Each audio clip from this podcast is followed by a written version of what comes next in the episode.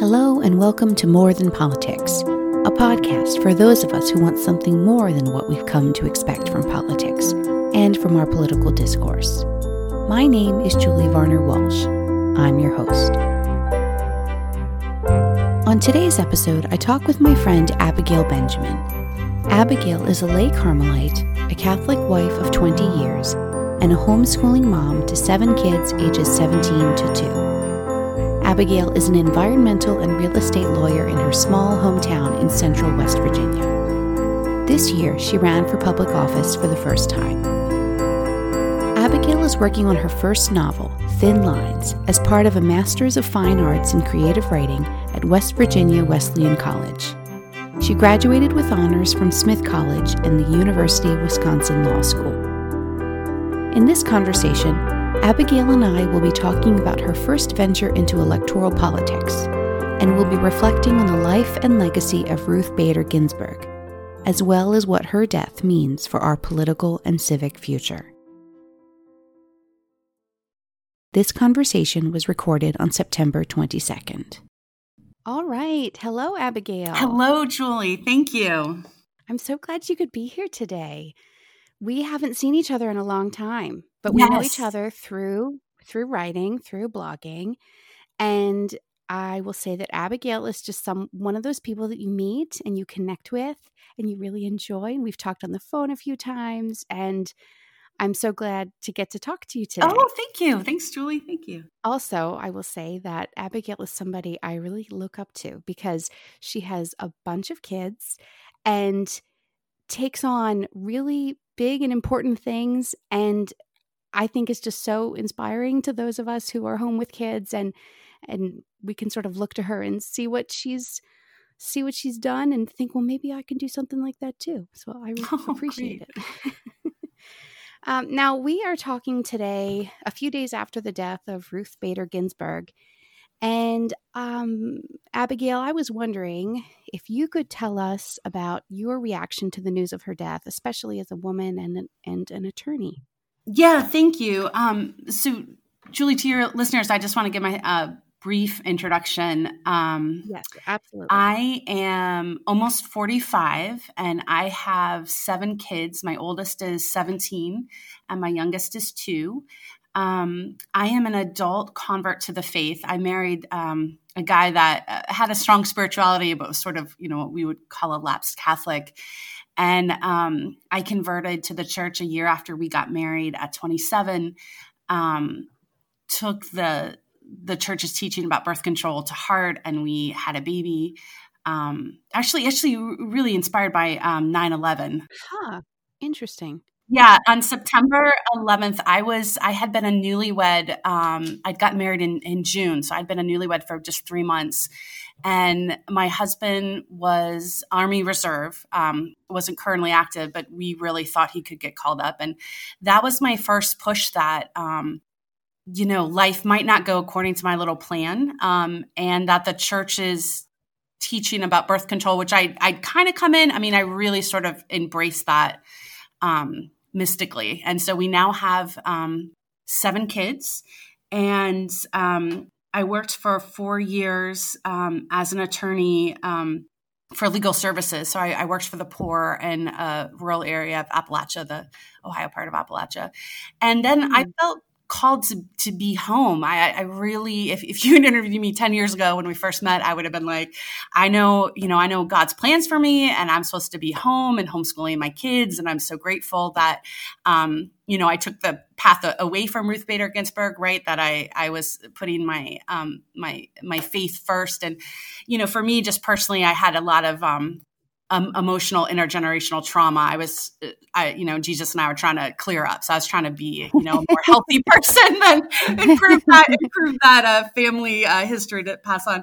Um, but I became a Carmelite, and I made my uh, professed vows. And I think if, if you've seen my life really uh, shift in the past four years, it's because this prayer life that I started as a mom and as somebody that sort of stepped out of my plan when I was in college and law school, and, you know, first idolized Ruth Bader Ginsburg and sort of, you know, came into a more gentler, um, mystical understanding of our faith. Um, it, it came back at, at full force. And, um, I read the Pope's encyclical, and I had a little tiny baby. He was one, so I had six kids, and, and my youngest was one. And I felt this really strong urge to go back and retake um, a bar exam for a new state. That's my native state of West Virginia. Um, open up a practice for environmental law, even though I was completely overwhelmed and I had no idea how this was going to work out. Um, wow. Yeah. So now I'm four years in, and the law practice is going really well, and I'm still homeschooling Uh, my kids, and we were just we were just talking that the that homeschooling thing, even uh, with my yeah. experience during the pandemic, is crazy. Um, and then I'm adding on to that uh, another um, interest, which is um, my work in the M F A, and, and I'm I'm a year into um, writing literary fiction. So yeah, my Master I, of Fine Arts is that yes, what Master of Fine that's Arts, what M F A, right? Exactly. Okay. yeah. So I um I love Flannery O'Connor, um, and I'm actually right now doing a um. really deep critical analysis of uh, Walker um, Percy, who was a Catholic writer from Louisiana.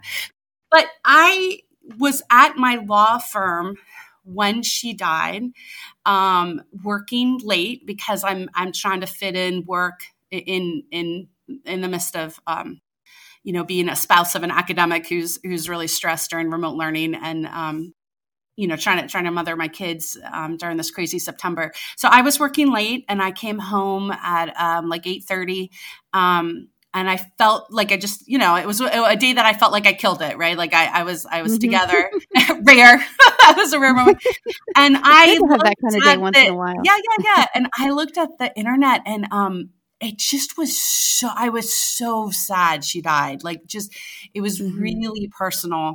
Um, and one of the things that kind of shocked me was that my sadness was really different from my husband, you know, who, who, yeah, I mean, he was trying to be supportive, but like, it was definitely, I was losing somebody in the legal profession who, Um, I've never met, and I may have disagreed with. Um, actually, and curiously, not so much even politics. Um, Ruth Bader Ginsburg was very, um, at least from her quotes and stuff, she was kind of against um, she being a lady. She, she's that great quote, like, if you're going to disagree with people, you know, do, do in a way that's, uh, what did she say, like, that gets people to follow you. I mean, she's very gentle and cerebral, mm-hmm. and that is mm-hmm. not my milieu at all. I'm, I'm very passionate and emotional, and like, you know, I, I go and have lawsuits to sue people because I'm, I'm, you know, mad about climate change and stuff. And so that was uncomfortable. Like, I mean, um, But I just, I don't, yeah. So it was just, it was just deeply, deeply sad.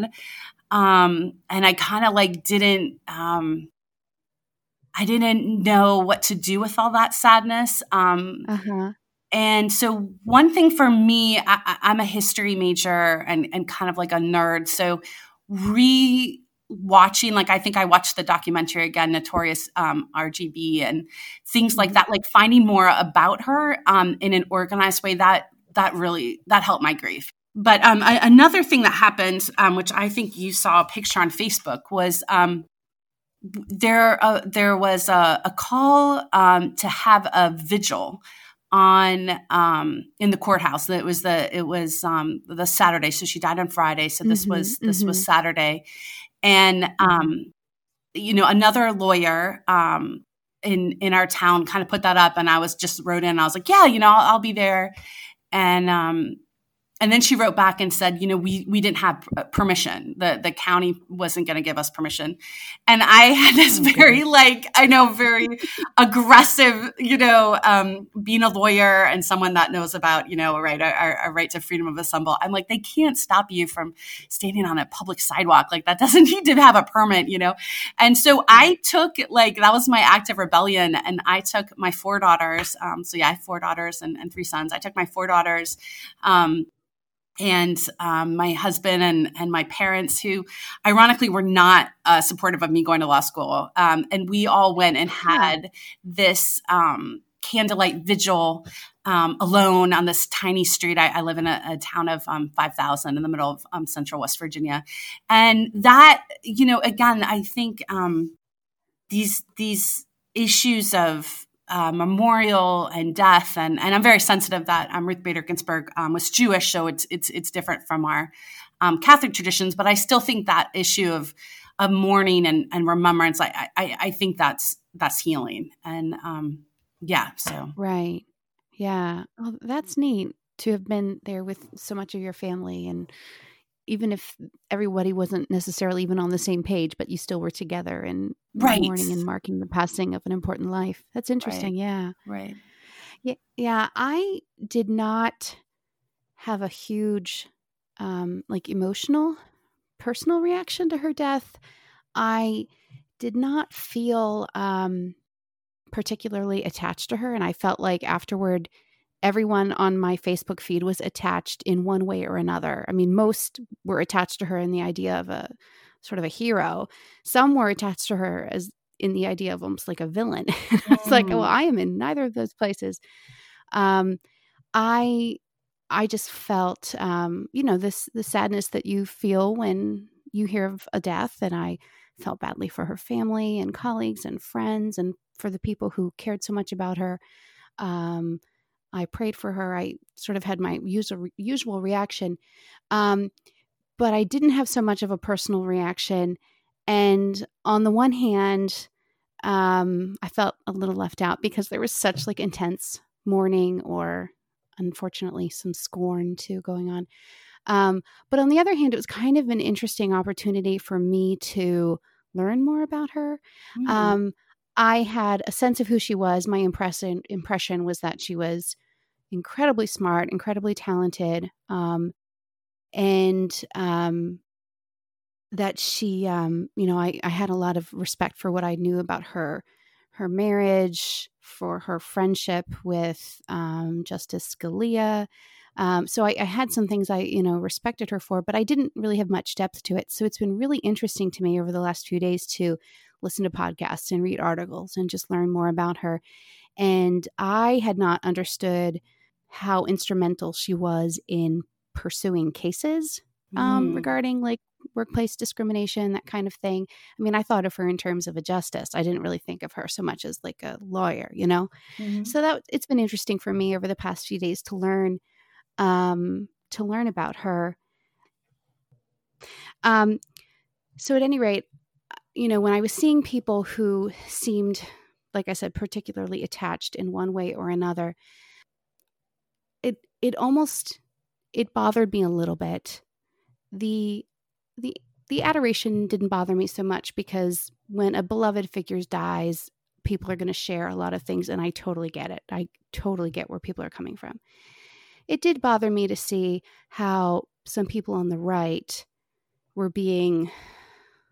even sort of in their, they would say, oh, we're praying for her, but it was a snarky way of saying it. You know, it was sort of a, a diminishing of her and a targeting of her that I thought was really inappropriate for, you know, the immediate hours after her death. And I just thought we have such a way these days of making people into like two-dimensional figures, you know, like to make them into some sort of placard that represents something that we hold dear. And I really feel like that's what was happening to her in the wake of her death. You know, she mm-hmm. was either hero or villain. And I just thought people are complicated. You know, like this woman has a really interesting multi-layered story. And um, I think even if you disagree with her on something as, as important as, for instance, abortion, um, there's so much more to her life. And I think that um, we as as people, but as citizens, you know, have a responsibility to realize that our public officials are real three-dimensional people full of depth. And maybe we should take that opportunity to learn a little bit more and to sit with the information that we've learned and um, try to let that inform us going forward instead of just sort of discounting somebody. So that's sort of where I was, and I just was trying to take the opportunity to learn a little bit more. Um, but more than anything, I I was just really struck with the importance of this moment. I mean, for people who don't pay much attention to politics, I mean, let me assure you that the vacancy of this Supreme Court's seat at this point um, in our history is a really big deal. This is a really big deal. And it has so much potential to cause trouble. Um, so regardless of my position on any issue that might come up in front of the court. I think it is really bad for our country to have an open Supreme Court seat at a time where our country is as divided as it is, and in a situation, in the particular situation that we're in. So part of the problem is that at, in the last year of the Obama presidency, when Justice Scalia's seat came up, um, President Obama nominated someone for the seat. He tried to nominate uh, someone who would be centrist enough for the Republicans to approve, approve him. And the Republicans decided that because it was an election year, they would not approve the filling of the seat. So they left it open so that um, when the new president was chosen, that is President Trump, he was able to fill it. So they set this precedent that in an election year, you don't fill a Supreme Court seat. So, of course, now a lot of people don't want um, don't want them to fill Ginsburg's seat. And, of course, the Republicans are going to do it anyway. So it just set up this really difficult situation. And um, and it's, it just, to me, it's like it was already going to be difficult because here you have this icon of the left who has died and her seat is open. That's already difficult. And then you have the difficulty of the precedent in the Merrick Garland case, so that adds to the difficulty.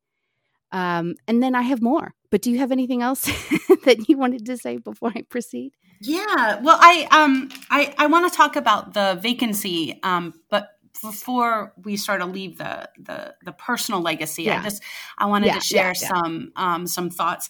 Um, so one of the things that I really like about Ruth Bader Ginsburg is um, I really can't think of another feminist icon that was so smart and so, um, you know, so, so, so calmly persistent um, with gender inequality um, that also really valued her motherhood and, um, and marriage. Um, mm-hmm. so she, mm-hmm. um, you know, she married her college sweetheart. It was really, you know, he, he was the one person who she said cared that she had a brain. Um, mm-hmm. she started Harvard Law School, um, as one of nine women in nineteen fifty with a fourteen year old child. I'm sorry, sorry, sorry, excuse me, fourteen month old, fourteen month old child. And, right, um, right. as, and then proceeded to become graduate on the top, uh, score on the top twenty-five of Harvard Law School. So she could be the, like, one, I think the first woman on the Harvard Law Review. And as if like that isn't enough. Again, I, I did law school, uh, from ages twenty-two to twenty-five without a husband or a child. Um, her husband got cancer, um, his last year. He was a year ahead of her. And like, I mean, this, this, woman is just amazing. I mean, she organized his friends. Um, he, he, back then they, you know, so we're, I don't know where we are, like nineteen fifty-two, nineteen fifty-three, the, the cancer treatments are brutal. Um, and he would get radiation treatment and be too sick to study or go to class. And so his friends would bring in their notes. She would type, she would go to her class. She would take care of the baby and wash the dishes. And then she would type up his notes for a year ahead of her in law school. So, and he ended up graduating magna cum laude um, because of her right. efforts. And then she right. gave up finishing Harvard and, and followed him, um, you know, because he was still in recovery. She didn't want to send him alone to go get his first law job in New York. And so she switched, and that's why she graduated from Columbia. And so, um, and she has talked about that her success in school is because she had Jane, her um, oldest daughter.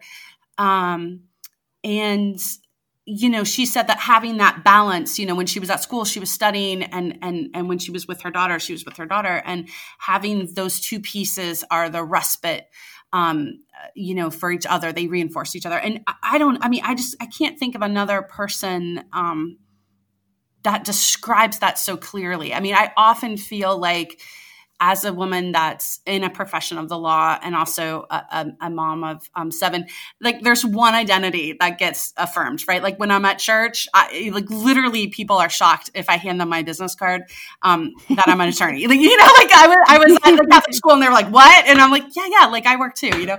Um, and then, and then like, you know, it's usually a good, uh, a good laughter with my clients because I don't usually present very much that I have seven kids, but it's been such a joy in West Virginia because um, people are like, oh my gosh, you know, that like, that's a, that's a real positive where, you know, I'm definitely worried if I was in a right. firm in the city, I'd be, you know, hiding that, um, which, which comes around uh, one of the holes that uh, Trump, Trump might put in. Amy um, Coney Barrett. Yeah. Is the mother of seven. Yeah. So, but, yeah. um, so, So uh, another thing, I hope I'm not um, speaking out of turn with Ruth Bader Ginsburg, but her son, mm. um, so she has two children, her son disclo- disclosed that um, they worried that his dad had um, infertility as a result of the cancer treatments. And so he was this beautiful um, surprise and they were so happy. And Ruth Huh. graduated with this awesome resume. I mean, it's like inconceivable how she did that. And she could not get a job. Like there, no, even like Marty, her husband's friends, like went to bat for her. They were like, this woman's brilliant. And nobody would hire her. She was a mother. She was a Jew and she was a woman. And they were just like, no. And so she actually got right. a job writing about Swedish civil procedure. She went to Sweden and like, st- that was the first job she got. So, um, when she's teaching, I heard she even learned Swedish for it. Oh my gosh! Yeah, like, oh, like, I'm such a I'm Swedish. such a nerd. That was one of my like comfort things. Was I'm like I think I might order that book and, and read it like just so I feel like oh this was hers because you know um hearing about these heroes you think that their life is all together. So yeah, I was like reading about Swedish civil procedure kind of made me feel feel calm about uh, starting at the bottom. um, but uh, oh so so you know. Grappling with her, um, I think. I think the complicated le- legacy as as a Catholic, I think it's important to really appreciate um, how somebody overcame barriers, how they, you know, how, you know, the the. So she she first she got a job at Rutgers. She hid her pregnancy. Uh, she wore baggy clothes. As again, this is the her second child. She hid the pregnancy um, until she got a contract in hand. I mean, it's just it's all it's all things that we still unfortunately can can relate to. Um, um, and then her husband just became such a champion of her, um, you know, of her career, and and she got this great. Um, She and Scalia were started to be friends on the bench. Um, they and and you know her husband gave up New York City where they were both born and, and bred and moved to Washington D C. And so again, when I look at somebody who, it, it's easy to see I think heroes that I admire professionally, but I usually don't see the family life. You know, for me feeling like that's a model, and for her, um, it just it just feels great for me to have like. You know, to be excited oh, yeah. about uh, about a well-rounded person. And um, I, I did also want to say, too, I, I think we're talking a lot about her um, wonderful friendship with Scalia, which they were opposite. So anyone doesn't know. I mean, they are the opposite, you know, the the Catholic uh, guy and the and the Jewish woman. And they disagreed on everything. And um, and she said she wanted to uh, wring Scalia's neck sometimes. And, and I'm sh- But they had this friendship that went outside the court. It was... They both loved opera, and I, I don't know. They just really have this, this picture. If you guys want to search on the internet of them on an elephant together in India, um, and so I think, and and I wanted to share too because I didn't really understand until I, I did my history dig this week. Um, she was also really good friends with Sandra Day O'Connor, who was the first woman mm. on the court, and also. Sandra Day O'Connor was the opposite from her. She was a rancher from Arizona, a Republican, um, and they had a very interesting um, mentorship. And and so if there's one thing I hope we take away from this podcast, it's even the justices who are on the front line of ideological divides and, and, and, and, and deciding stuff in five four fashion. And they are still able to respect each other and see each other as full human beings. And I hope moving forward, I, I, that's, that's the piece. Like, I don't want to, I don't want to minimize the law and politics, but I just hope after this election, we can see see again, I think you tried to talk about that. See each other as multifaceted people, and and and and be able to extend uh, respect and friendship and love to people that ideolo- ideologically and and faith wise we we might be opposed. Right. Absolutely. I mean, I think that the Scalia-Ginsburg friendship is a great example to us right now in this mm-hmm. divided state that we're in. I mean, we have so many people who, even within families and close friendships, people are are coming down on different sides of our political divide, and they're letting it destroy their relationships. And I think that they're a great example to us of the importance of kind of being people first, you know? Right. And um and putting our human relationships ahead of our philosophical leanings. And, um, you know, we've got to recognize the value of each other mm-hmm. and the value of our relationships if we're going to go anywhere good as a society. So, and I, I think, again, the, the, the, the, um, Scalia Ginsburg uh, friendship. That's I'm going to try to make a, a meme for that moving forward. But um, what I see is there's like one political party that's all about truth, right? There's these absolute truths, and we're not going to change. And then there's another party that's about, you know, relationships and inclusion and and and seeing things beyond yourself. And again, somehow. We're going to, we need to do both, right? You need to mm-hmm, hold on right. to the truth. You need to stand up for, you know, just like those Ginsburg dissents, you need to stand up for what you believe, even if it's not popular. Um, but again, there's, you don't, you don't ever do that in isolation. And I, and I think the Supreme Court, as those nine justices, I think they are hopefully a model for us.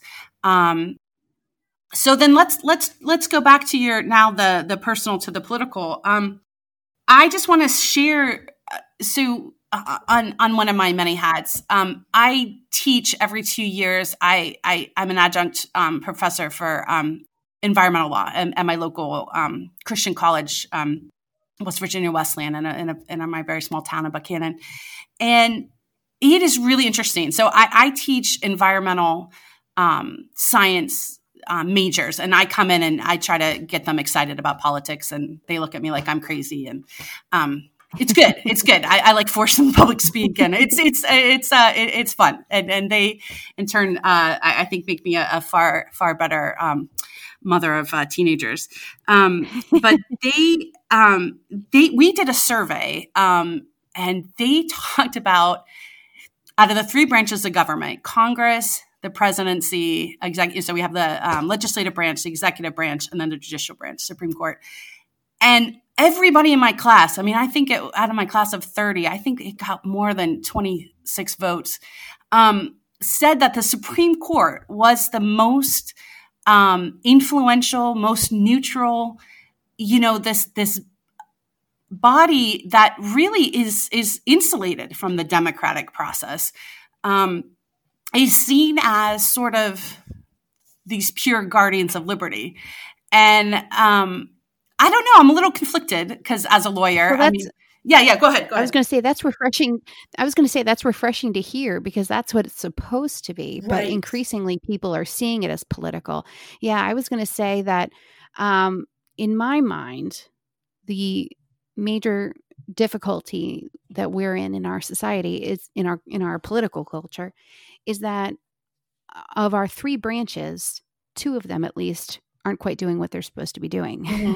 We have a legislative branch that increasingly will not legislate. Mm-hmm. They won't um, they won't take on big controver- controversial issues because they're afraid of the electoral repercussions for their members. Mm-hmm. So they don't want people to have to take hard votes. So they don't put the hard votes up.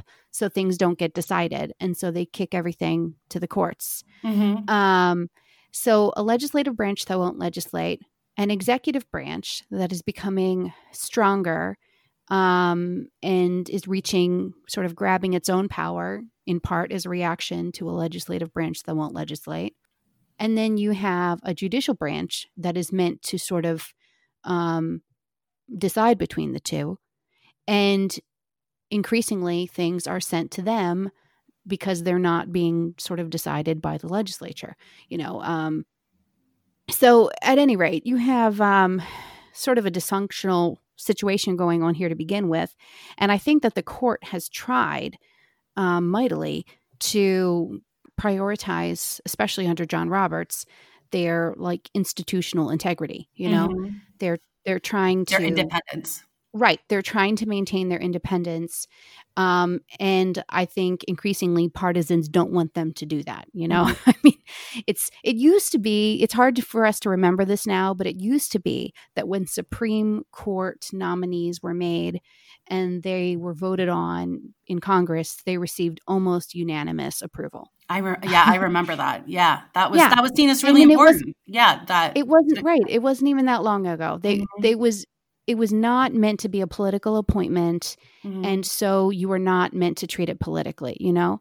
You really were only supposed to weigh in on whether someone was qualified mm-hmm. um, and fit for the office, not whether you thought you were going to agree with their decisions. Mm-hmm. And now it's not how we think of it at all. Now it's down to a partisan line, and we're assuming that only the people of a pol- particular political party are going to vote for the candidate.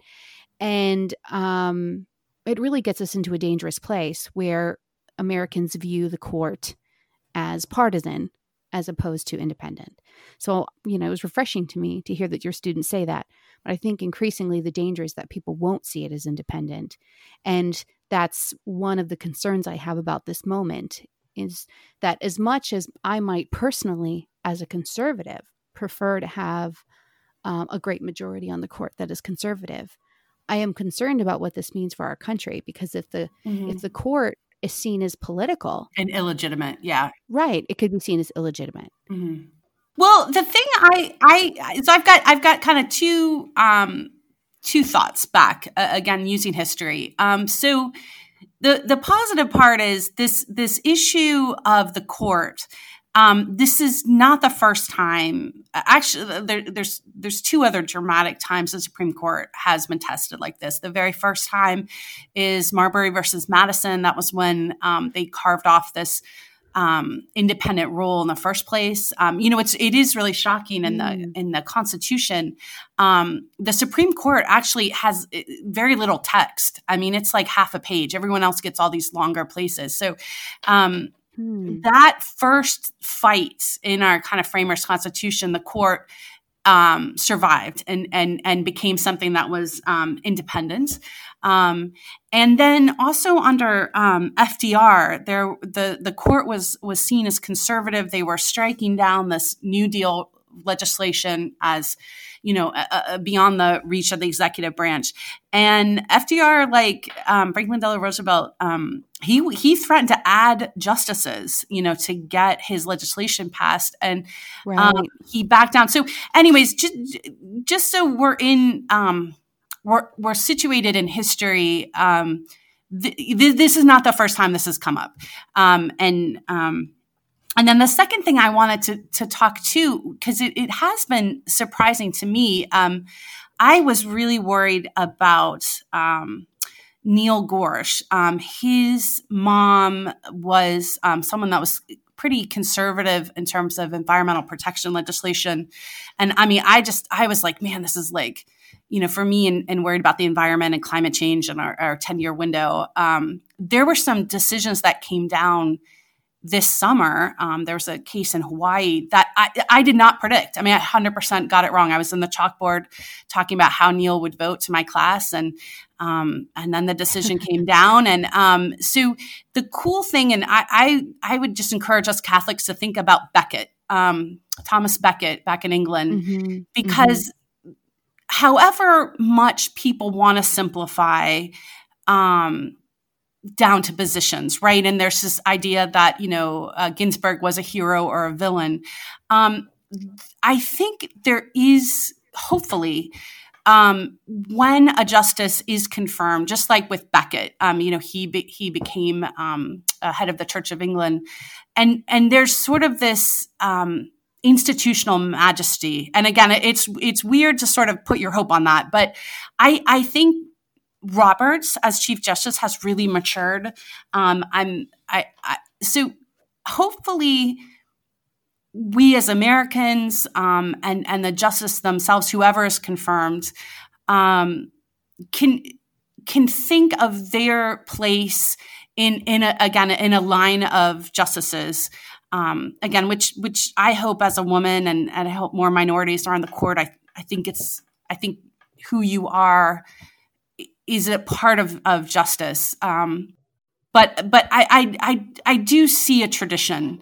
Um, so I, I just wanted to kind of kind of give that that hope that um, as much as people want to reduce it down to um, party politics, there there's there's a tradition um, in the Supreme Court of of really looking at the facts of a case, and and that is one thing I did just want to talk about. Um, the the judges really are not supposed to be going in with policy. Now we know people are human beings, and and they have their own mm-hmm. positions and probably unconscious bias or whatever, but you really are supposed to look at the facts, at individual um, situations. And so I think sometimes in our, I think sometimes we get stuck in a little bit in fifth grade, you know, we're trying to just, oh, you know, I, I'm for abortion, I'm against it, I'm this.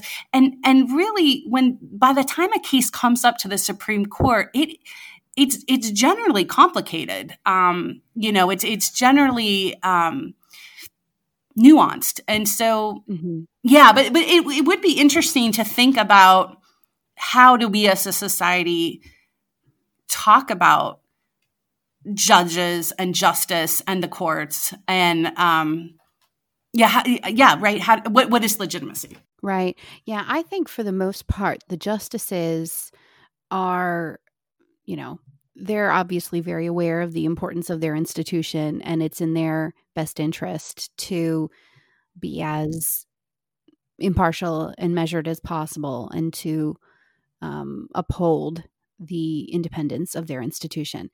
Um, the the problem is how we as regular people interpret right. it, you know? and um, so I think I think if Trump is able to nominate and get confirmed a justice, I think no matter what, a huge portion of the country is just going to think that the situation was inherently unfair and that the court is um, is inherently biased. I, people are going to think that. Now, what will be interesting is to see how the court starts to decide things. And, um, you know, Gorsuch, for example, surprised a lot of people this year. And, um, you know, you could have a similar situation in the future. If court cases are seen to be more fair than people expected, then we might avert a um, a crisis. But I don't know. I just um, I'm um, I'm concerned about a situation where one side just keeps upping the ante, you know, so like uh, the Republican side takes essentially uh, three quarters of the court, and then the Democratic side decides, oh, we need more than nine members of the court, right. and then it goes, right. you know, it, you know, sort of That's snowballs. That court packing so. policy from F D R, yeah. right? Yeah, exactly. So we'll see what happens. I'm I'm nervous, but I'm nervous about any everything these days. Mm-hmm. So, yeah. Well, how so. are you? Um, how are you coping with this nervousness? Because I think um, on on top of the you know, pandemic, where it's just, it's, we're at the six month mark, which is just so hard for me to, to kind of comprehend. And, and yeah, the upcoming election. So yeah, how are you, how are you feeling about this upcoming election? How how are you coping with the, the stress of the unknown? Um, the way I'm coping, honestly, is through this podcast. Oh, great. Right. So yeah, I just, I, I honestly feel like, um, I feel like we have gone through some hard times here in the U S. I think we are in for some harder times. I think, mm-hmm. I think we have a sort of bleak immediate future. Um, but there's nothing I can do about that. Mm-hmm. What the only thing I can do is, um, is impact what's right in front of me, and to use my own abilities and my own interests, um, and my own passions to try to make something of, of a difference. So that's where I am. You know, that's how I'm coping, is to say, well, I can't change what's going on at the Supreme Court or Congress or presidency. I can't change that. But what I can do is talk to people and um, try to have good conversations that I find interesting, that others might find inter- interesting. I can pray. I can be kind to the people around me. I can talk to my kids about politics and try to help them understand the world that they're growing into. Um, so that's how I'm coping, is I'm just looking to see what I can do, and I'm trying to do that. I love that. I love that, Julie. That's um, the little flower is a Carmelite. And um, one of the things I, I learned at a meeting was she, she talked about um, the, like the power of thirty. Like all of us have hmm. a sphere of about thirty people that we deeply impact. Um, and that stays pretty consistent for me with my family. Um, but I switch out, you know, sometimes I have, um, you know, a client I've, I've been talking to um, a lot and, and, and, you know, um, sometimes I'm, I'm in another project, but um, yeah, I really try to be intentional um, and, and deep and authentic with that, with that power of thirty. Um, so it's, it's, it's a small circle, but um, yeah, it's, it's really powerful. I mean, when you think of, Um, the little flower, Teresa, she she only had thirty people um, that she really influenced in her life, and all of us kind of only have thirty people. But that thirty people, you know, that that that that that depth is really powerful. Yeah, that's interesting. I, I had never heard that phrase before. That's interesting.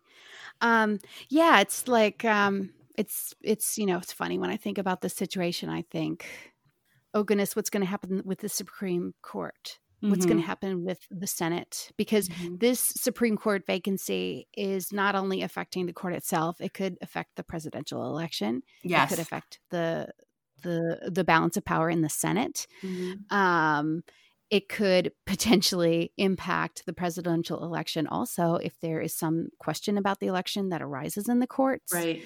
Um, um, we already talked about court packing, um, the court's reputation. So there's so many... This is this is such a monumental mm-hmm. situation here, and it, it it could potentially have an effect on so many levels. It feels so huge, mm-hmm. um, and so it's it's so easy to get overwhelmed. I mean, yeah. when you think about everything that else was that was already going on, you know, the pandemic, mm-hmm. um, racial inequality, mm-hmm. um, the environment. I mean, there's just there's so much right now mm-hmm. that it's so easy to just like. Get sunk into depression or to want to stick your head in the sand. Out, yeah. And, right. And to say, I'm I'm just going to go under my covers until this year is over because I can't mm-hmm. process anything else. Um, but I just think regardless of how many big things are happening in our country, in our world, like there are still things that we can do in our real regular lives and in our families and our friendships, the people, even online, the people that we encounter, we can make some difference. It's it may not be huge, but we can do something. And that's what kind of keeps me going. And I think that can keep some more people going too. Well, this is a perfect segue because one of the things I wanted to offer um, yes. for is running for office, running for local office. Um, so um, I ran for office in a, a, um, a primary um, that got affected by COVID. Um We were supposed to have the election in May, and we ended up having it in June. And um, I didn't win, um, but I got um, a, a really good chunk of the vote, um, almost forty-four percent. And wow. um, I just, again, or, ordinary person, never never ran before, had really, really busy life. Um, but I I think some of my piece right now, in the middle of all this circumstances, is I feel like, well, you know, me and my family, like, we stepped up and, and we made um, the politics healthier because we um, we engaged in it. And um, mm-hmm. and so I'm such a nerd. Thanks for thanks for your patience, guys, with my uh, with my um, uh, nerdy um, metaphors. But um, I I think about how a clam um, cleans up the stream, and so the so the the organisms that um, that, you know, natural, um, you know, clams and oysters have, it's, it's so powerful. It, it, it can clean the pollution from a stream. It, it makes, it increases, um, stream quality. And so, um, sometimes again, to fight that overwhelm, I, I just think of being that little clam, and I'm just doing my little part to, um, purify the thing. And, and if we all get together, you know, like there's a, there's a big right. class. Yeah. Yeah. Um, but that was, so running for office, um, for me was stepping off the bench and going from somebody that um, you know, majored in in um, in history and minored in government, and, and was always interested in politics, you know, to actually um, step out and run for office. Um, it, it, it seems scary at the time, but it really builds on all of our our natural things as humans, and and, and particularly um, particularly women. Um, and I just I just would love to share my experience and, and just encourage people um, that that I think if you're feeling overwhelmed about the big picture, um, working on on local campaigns um, um, for for the next you know eight weeks, but but um, really moving forward is is it, I don't know for for me that's what feels very grounding. Right. So can you tell us about the office you sought and what made you decide to give it a shot and what sure, the experience sure, sure. of running was like? Yeah. So um, again, my um, town of um, Buckhannon has five thousand people in a, an entire county of ten thousand. So it's very small. And there was an open position for city recorder. Um, and recorder is um, kind of like the secretary, you know, takes the notes, um, but also is the person that um, provides over all of the um, different subcommittee meetings. So I wanted to run because I wanted to sit on the water board and the sewer board mm. and, and everything. As an environmentalist, I knew that local decisions were really important. Um, mm-hmm. And so, yeah, I, I ran for office. I, it's a non, um, it's a non-political, um, job, even though politics came into it. Um, and I honestly, one of the reasons I ran was because this was the hundredth anniversary of women getting the right to vote. And it was mm. mostly all men. This was an uncontested race with a, another guy, um, who was appointed running. And I just, I just, I wanted to on on the hundredth anniversary of the rights of women to vote, I just wanted my husband and I to have somebody happy to to write on the ballot, and so um, so I just jumped in. It was it was really cheap. I think it was I don't even think it was fifty dollars to sign up, and um, I made a campaign. Um, I made a campaign website, and I was talking about the power of community, um, and that um, you know I was just like you know what is community? Is is community um, just a geographic place, or there's or, community, uh, you know, group of people committed together. And so, um, yeah, that, that was my platform. Huh. That's really interesting. Yeah. It's, you know, there are all sorts of these little positions that people don't think much about that really have an impact. So, um, you know, I, one thing I think, you know, our national politics gets so much attention, right. But the fact is we're in a federal system. So as so much power as local. Yeah. Right. Right. As much power as possible goes to the state. And then even within the state, as much power as possible goes to the localities. So, so much more happens at the local level than people realize. I mean, most of the things that have the most immediate impact on your life, you know, your schools, your, um, Um, roads, your, you know, water systems. I mean, police most and fire. Of those things, yeah, everything's local. Right. Yeah. The decisions all happen at the local level, and most of the funding happens at the local level. So I and, think, and if um, you want to believe in sort of this states as laboratories, um, you know, you can do innovative things um, in a small town like Buckhannon, and then that that might be, if it's successful, that could be replicated other places too. So oh, yeah, yeah. Mm-hmm, absolutely. Yeah, and different communities have different needs and right. priorities and, and different stresses. So, yeah, yeah. So that's another thing. If um, national politics is stressing you out, maybe I like that think local, local situation. Yeah, mm-hmm. yeah. Just like you're supposed to buy yeah. local. Yeah, we're like we're like yeah, vote vote, vote local. Um, and really, too, sometimes it it really doesn't take much. Um, doesn't take many people to sway uh, elected officials at the local level. Mm-hmm. You know, like. You know, you can have a situation where if you could get a hundred people, like that could be enough to um, to sway a local decision. You know, so right, right.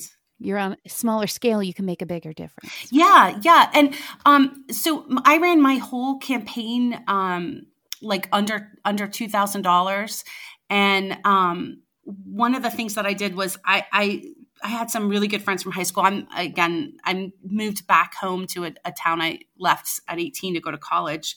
And there's a lot of people that leave West Virginia for work and mm-hmm. um, still deeply care about the state. Um, so I fundraised among my high school um, friends who who left the mm-hmm. state and still um, and and still cared, and that was really interesting. Actually, um, mm-hmm.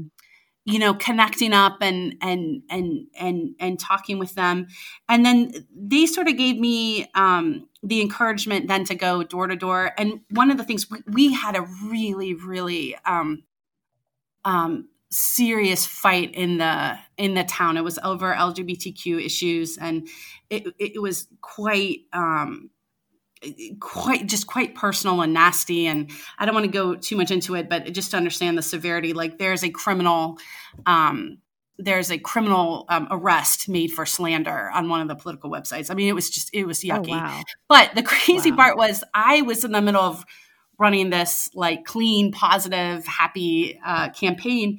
Um, and I made my yard signs had a cardinal on it. And I was all about, you know, communication and access and um, my uh, dorky, sunny, uh, sunny personality. And so we put together care packages um, for people during COVID.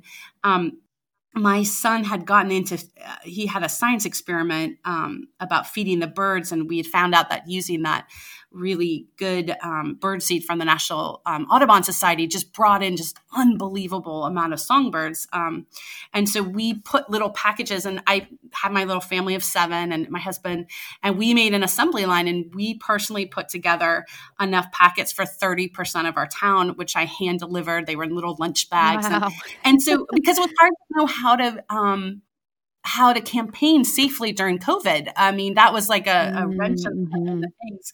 Um, and so it really, the, the, the fact that I was running a campaign that was, um, you know, um, positive and respectful and hopeful and, and, and talking about us, um, you know, being neighbors during COVID.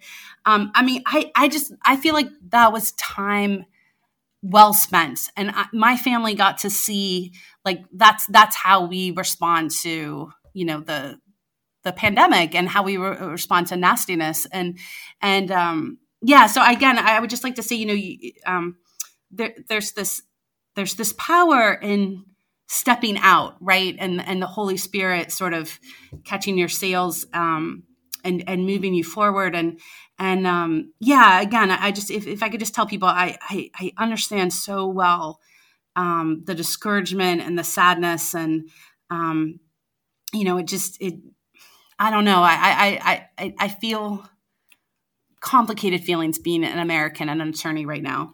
Um, but I also mm-hmm. just really feel like, um, yeah, I don't know. Hard, you know, hard time, hard times bring clarity, hard times bring clarity. Yeah. I, I love what you said about um, teaching your kids a lesson about this is how we're dealing with this hard right. time, you know, right. like, wow, what an important lesson. Yeah. Yeah. And an important thing for them to remember, you know? Like, yeah, remember, yeah, and remember it, when we?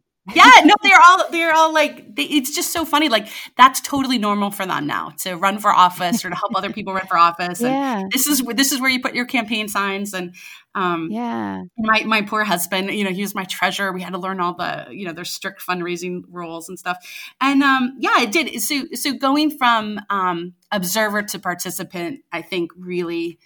Um, empowered my family. And I just, I, we, we can't have too many participants in this democracy right now. We, we, yeah. Yeah. Yeah. I, I grew up around politics because my grandfather was a local elected official. Uh-huh. And, um, so I, you know, remember going to parades and fundraisers and, um, electioneering on election day and, uh-huh. um, you know, learning a lot about the process just by paying attention. Mm-hmm. And, um, and about the pitfalls, too, of politics. And I think it was such a valuable experience. And it's definitely had a big impact on my life and um, definitely has left me with a sense that um, pretty much anybody who wants to is able to become involved and to make a difference. Right. And anybody who has that in- inclination, I think, also has that responsibility. I like that. So. Yeah, yeah. Now, has the experience of running for office changed your life or outlook in any way? Um, it made me much stronger as a leader. Um, I was, I think if I made one mistake, I did not fundraise enough. I did, I did not call up my friends. You know, I didn't call you. I didn't, I didn't call people up and be like, I'm running for office. I need five bucks and I, I need you to send mm-hmm. me a card. And, um, mm-hmm. so I, I was just shy about worrying about, I don't know, wasting people's money or, or that it wasn't, mm-hmm. it was, you know, this dream of running for politics wasn't a big deal. And I, I know now, um, you know, one of the things I, I'm committed to is um, a lot of people fail their first time running. So like that, I'm like, I'm running again, you know? Um, mm-hmm. But I, first of all, the vulnerability and going door to door, um, It's it's so different to ask for somebody mm-hmm. to vote for you. I mean, I, I joked that it was like, um, you know, I just told myself my, my town was so small. I'm like, this is like running for high school, you know, student council. But it wasn't, because I was talking to people who didn't know me at all. And um, and almost all the people were really um, were really receptive. Like like people love it when you visit their house, especially during COVID, wearing a mask with your little, you know, cute daughter. And um, so I think I, I got to relate to people um, in a way that I, I, I, I, I yeah, I, it'll be interesting to hear what, how you feel with politics. There is, there is something unique. It's, it's outside of my job, outside of my family, outside of um, school, outside of, Um, yeah, I'm trying to think anything volunteer. It's you're, you're in this joint space. Um, and it's, it's a little scary. Um, mm-hmm. but it's a little, it's a little beautiful. And, um, so I left feeling more, more serious about being a leader. And I think, you know, before I was just kind of like, oh yeah, like I'm a, I'm a thoughtful person that has some ideas, or I, you know, I, I, I volunteer, but now I'm like, no, you know, this, this, um, this is the part that really choked people up. And I'm just going to share, like, for me, it's just, it's, it's very common, but I see leaders as being servants. I mean, I was taught that there's an inverted pyramid and the leader is the person that has the whole pyramid on their shoulders. It's very similar for Catholics as the Pope. Like the Pope is, isn't he like the servants of the servants of God or something? I mean, it's this idea that, um, le- le- yeah, leaders serve, and, and we have responsibility to serve the people who have the hardest time getting to City Hall and, and speaking out. And um, that was a radical message for people in mm-hmm. in my mm-hmm. town. Like they they mm-hmm. had not. Um, They had not, they had, they hadn't heard that. And, and so again, it's hard for me because I didn't have, um, a platform. I mean, I'll probably get one for next election, you know, be a little more, um, savvy and wise. But, um, I think if you have this general desire for the common good and, and for, and, and it's so, it's so natural for us as, as mothers and Catholics and women, and I'm sure other minorities, um, to just see people that, um, you know, people that could use some, some help. Well, I was just thinking how important it is for people to hear the sentiments that you were describing regarding like a servant leader. Um, it, you know, it reminds me, um, in the twenty sixteen campaign, uh, when, when Trump started to gain speed, and there was so much talk about draining the swamp and mm-hmm. how bad politicians were and all that. I remember my grandfather saying, I wish somebody would just say that politicians aren't all bad. Oh, and, and you know what? Yeah, it does sound funny, but I think what he was trying to say is politics has such a reputation for nastiness. Mm-hmm. It is so easy to forget that there are people, and I think especially at the local level, who really are just trying to make a difference, mm-hmm. you know, who are really trying to serve their communities, improve their communities. Um, and we have just painted such a broad brush over politics as being so nasty that I think people expect politicians to be nasty. Right. And it's good to restore a sense of honor and dignity to the role that we've, I think, totally lost. Like I remember when I was a lobbyist in Annapolis, I would sometimes encounter people who knew my grandfather through politics.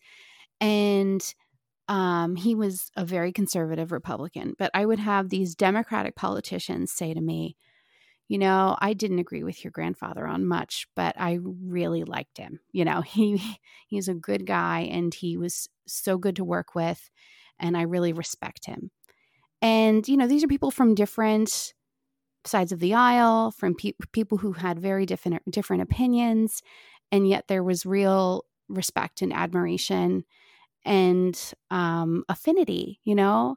We've lost so much of that sense, and I really think that we should strive to get it back. I mean, we need to be in a place where you can say, I disagree with you, but I really respect you.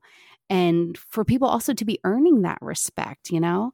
So I, um, that's really Julie, my hope. I love that. I'd love you to just, yeah, just expound on that. Because again, we're circling back to that theme of the Scalia-Ginsburg friendship. Right. I right. mean, yeah. So, so let's just, yeah, let's dig into that. That's really meaty. What, what can, what can yeah. we do for the next eight weeks that kind of, yeah, increases respect and integrity, and not, not just have those well, be a buzzword, you know?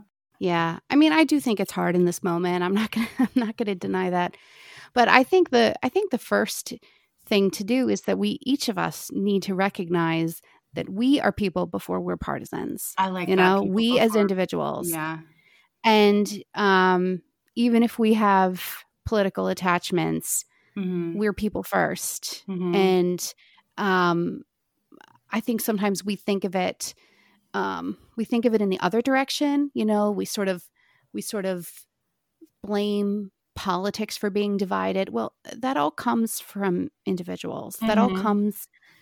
To some degree, it comes from the grassroots, you know, and we we can affect what the general situation is by how we are acting in our own lives. So I think we need to recognize that we're people first, and we need to recognize that our friends and neighbors are people first. And um, and then, you know, when we're diving into politics, we just need to keep remembering that. I don't know. It's I, it's not going to be quick. It's a long process. But I do think, um, as bad as things are right now, I think there will be a reaction to the current situation. You know what mm-hmm. I mean? Like the pendulum swings. And right now, um, things are so bad. I think, I think it, I think before long, you will see more of a focus on people saying, okay, well, how can we right this ship? How can we return to a situation of of respect, I think, especially with younger people, you know? Um, I think people are going to be looking for a, a you know, a, a brighter, a brighter future. Nobody wants to be stuck in an, in an, an ever downward spiraling mess, you know? Yeah. I, I just, I wanted to just um, pull out some themes. So I, I love your people, people first, people before politics. And as you were talking to, I wrote down the word dissent. Um, I think that's a lesson from Ruth Bader Ginsburg's life. Um, you know, the power of uh, respectful, principled dissent. Um, and, and, and, um, yeah, I, I again, I, I think it, it's, it's the strange thing that we're in, where there's so much talk and chatter. Um, but I, he, I feel like we're kind of morphing into, um, you know, two tribes and right. You know, it, it, you either want this appointment to happen, you know, before the election or after the election. And, um, yeah, I don't know. I just... Yeah, you know what? Okay, so I think there's a real confusion right now between trying to make a good argument and mm-hmm. trying to persuade someone mm-hmm. versus passing judgment on someone's oh. worth or intelligence mm-hmm. or motivation. Mm-hmm. So I think so much of that's confused right now. Mm-hmm. My ideal is people of varying opinions have a good-hearted conversation, mm-hmm. trying to persuade one another, mm-hmm. understanding that they may not. Mm-hmm. But and having respectful. Room for that, right? Because we're not going to... Right. Yeah, right. Right. But being respectful of one another and being, you know, open to the idea that we might be wrong, which mm-hmm. is a topic mm-hmm. I had a couple of episodes mm-hmm. ago, mm-hmm. Um, but also willing to stand up for what I think is right. you know? So to have like a good-hearted exchange, I think that's the healthiest place for a society to be. Mm-hmm. I think right now you have um, so many people who think if someone disagrees with me, they're not just wrong, they're bad. Right. You know? Right. So they're, they're not just wrong, they are bad, and I don't want to have anything to do with them, and I shouldn't have to listen to them. Mm-hmm. I mean, that's such a theme right now. Mm-hmm. And you also have this sense of, how dare someone try to convince me? I mm-hmm. saw something recently on Facebook. Somebody had shared a meme that said something to the effect of, um, you have a right to your own opinion. You don't have a right to say mine is wrong, something like that. And I was mm-hmm. like, well, that's foolish. Mm-hmm. I mean, like mm-hmm. if I think, um, if I think the sky is blue and you say it's red, well, then I have every right to convince you that you're wrong. I may not win, but I could try. You know, what's wrong with that? Um, if you don't want to agree with me, you don't have to, but what's the, what's the harm in trying to convince another person, as long as it's done in a respectful way? So I think, you know, on the one hand, you have people who are saying, if you don't agree with me, you're bad. Mm-hmm. On the other hand, you're having people say, don't you dare try to change my opinion. Mm-hmm. Well, neither place gets us anywhere. In a democracy. No. No. Yeah. I mean, right. yeah, we're supposed to be working these things out. That's the whole point in a democracy. That's the whole point to politics, is to try to interact with other people in a way where you can come to a common solution. Mm-hmm. And you have to be able to work with people in order to do that. And if we're not working with people, we're totally screwed. Literally, that's that's a go on the bumper sticker. twenty twenty. If we're not working with people, we're totally screwed. There we go. Right, right, yes. So that's where I am. I, I refuse to to be one of those people who is going to, uh, you know, say, oh, well, you can have whatever opinion you want. I'm not going to do that, because I think sometimes you're wrong. Right. And I want to try to convince you that you're wrong. But that doesn't mean that I think you're evil. I think you can be a perfectly good person and still be wrong. Mm-hmm. And I can love you dearly and think you're wrong. And, you know, that's the way I think we should be going about life. You know, distinguishing between our affection for someone and whether we think they're making a well-reasoned argument, you know? And I, I just, to go with that, um, as a payer, again, um, thinking about dissent and Ruth Bader Ginsburg with her her very um, noticeable collar. She had a certain collar that she would wear on yeah. the court. Um, yeah. That it's important to feel comfortable um, dissenting um, from yeah. opinions of your friends, from, right. um, you know, it, it, that's... Yeah, people before um, politics and, and comfortable being um, a lone dissenter. Um, yeah. There's integrity in that. And um, I, I think th- that kind of risk of um, of ridicule, of failure. I, I just, you know, when I ran for office, I, I was so scared um, the day before the election, because you know, there's no polling or anything in a local election. You're, mm-hmm. you're just going yeah. by like, you know, yeah. yeah. And, and I thought, oh my gosh, if I don't win, it's like, if I get five votes, you know, my, my husband and my parents, um, I'm like, it's published in the newspaper. Like, everyone knows how I did, you know, and it was just, you know, if I failed at the bar exam or, I don't, you know, anything else, like, it's not public, and there it is, you know, front page on the paper.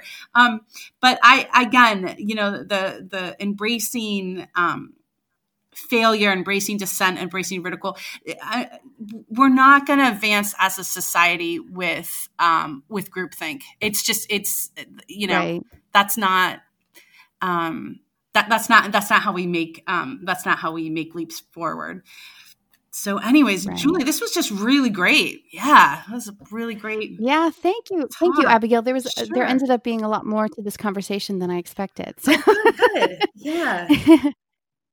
Um, so I just wanted to say, Abigail, you know, you go about living your life and you post things online and you have conversations and you engage with people, and you don't always realize the impact that you're having, but you are someone who really has had an impact on me and has given me a lot of inspiration and have, and like prodding and pushing, just do it, just do it. Just do it. And let go of the plan. Right. Just do it. Just right. do it. And I really, Aww. I really appreciate it. And you probably wouldn't know how often I think of you. Um, and, um, and that you, you, you help me move forward. So I appreciate that. Oh, and I appreciate oh, good, really you good. taking this time to talk to me. And I cannot wait to see what you do next, because yes, every be time crazy. I turn around, you are doing another else. thing that amazes me. So I want to see your next campaign in action. All right. All right. I will. That's good. That's good. I will. I will. I will. Just do it. That's right. That's right. Just do it. Good. Okay. Well, thank you, Abigail. Oh, well, I really thank appreciate you. it. Sure. Sure. Thank you. I hope you enjoyed that conversation with Abigail Benjamin. You can find a link to Abigail's website in the show notes. Next week's episode will feature a conversation with my friend Julia Harrell. Julia is an author, a freelance writer, and a stay-at-home mom to four young kids. She is a former teacher who loves talking about schools, education, and especially literature and the great books. Next week, we'll touch on all of those things in our most freewheeling podcast conversation yet. In it, Julie and I discuss some of the biggest challenges of our time, and then we dream about what a better world would look like. From democracy to education to the news media, Julie and I spend some time following Vaclav Havel's advice. We must not be afraid of dreaming the seemingly impossible if we want the seemingly impossible to become a reality. Check out episode one for some context to that quote. Thank you for listening to this episode of More Than Politics. I hope you'll subscribe to it, and that if you like it, you'll leave a rating or review so others can find it. My name is Julie Varner Walsh. I'm your host. You can learn more about me by checking out my blog at these walls blog dot com, and you can follow me on Instagram at Julie V. Walsh and Facebook at More Than Politics Podcast. This podcast's theme music is by purple dash planet dot com.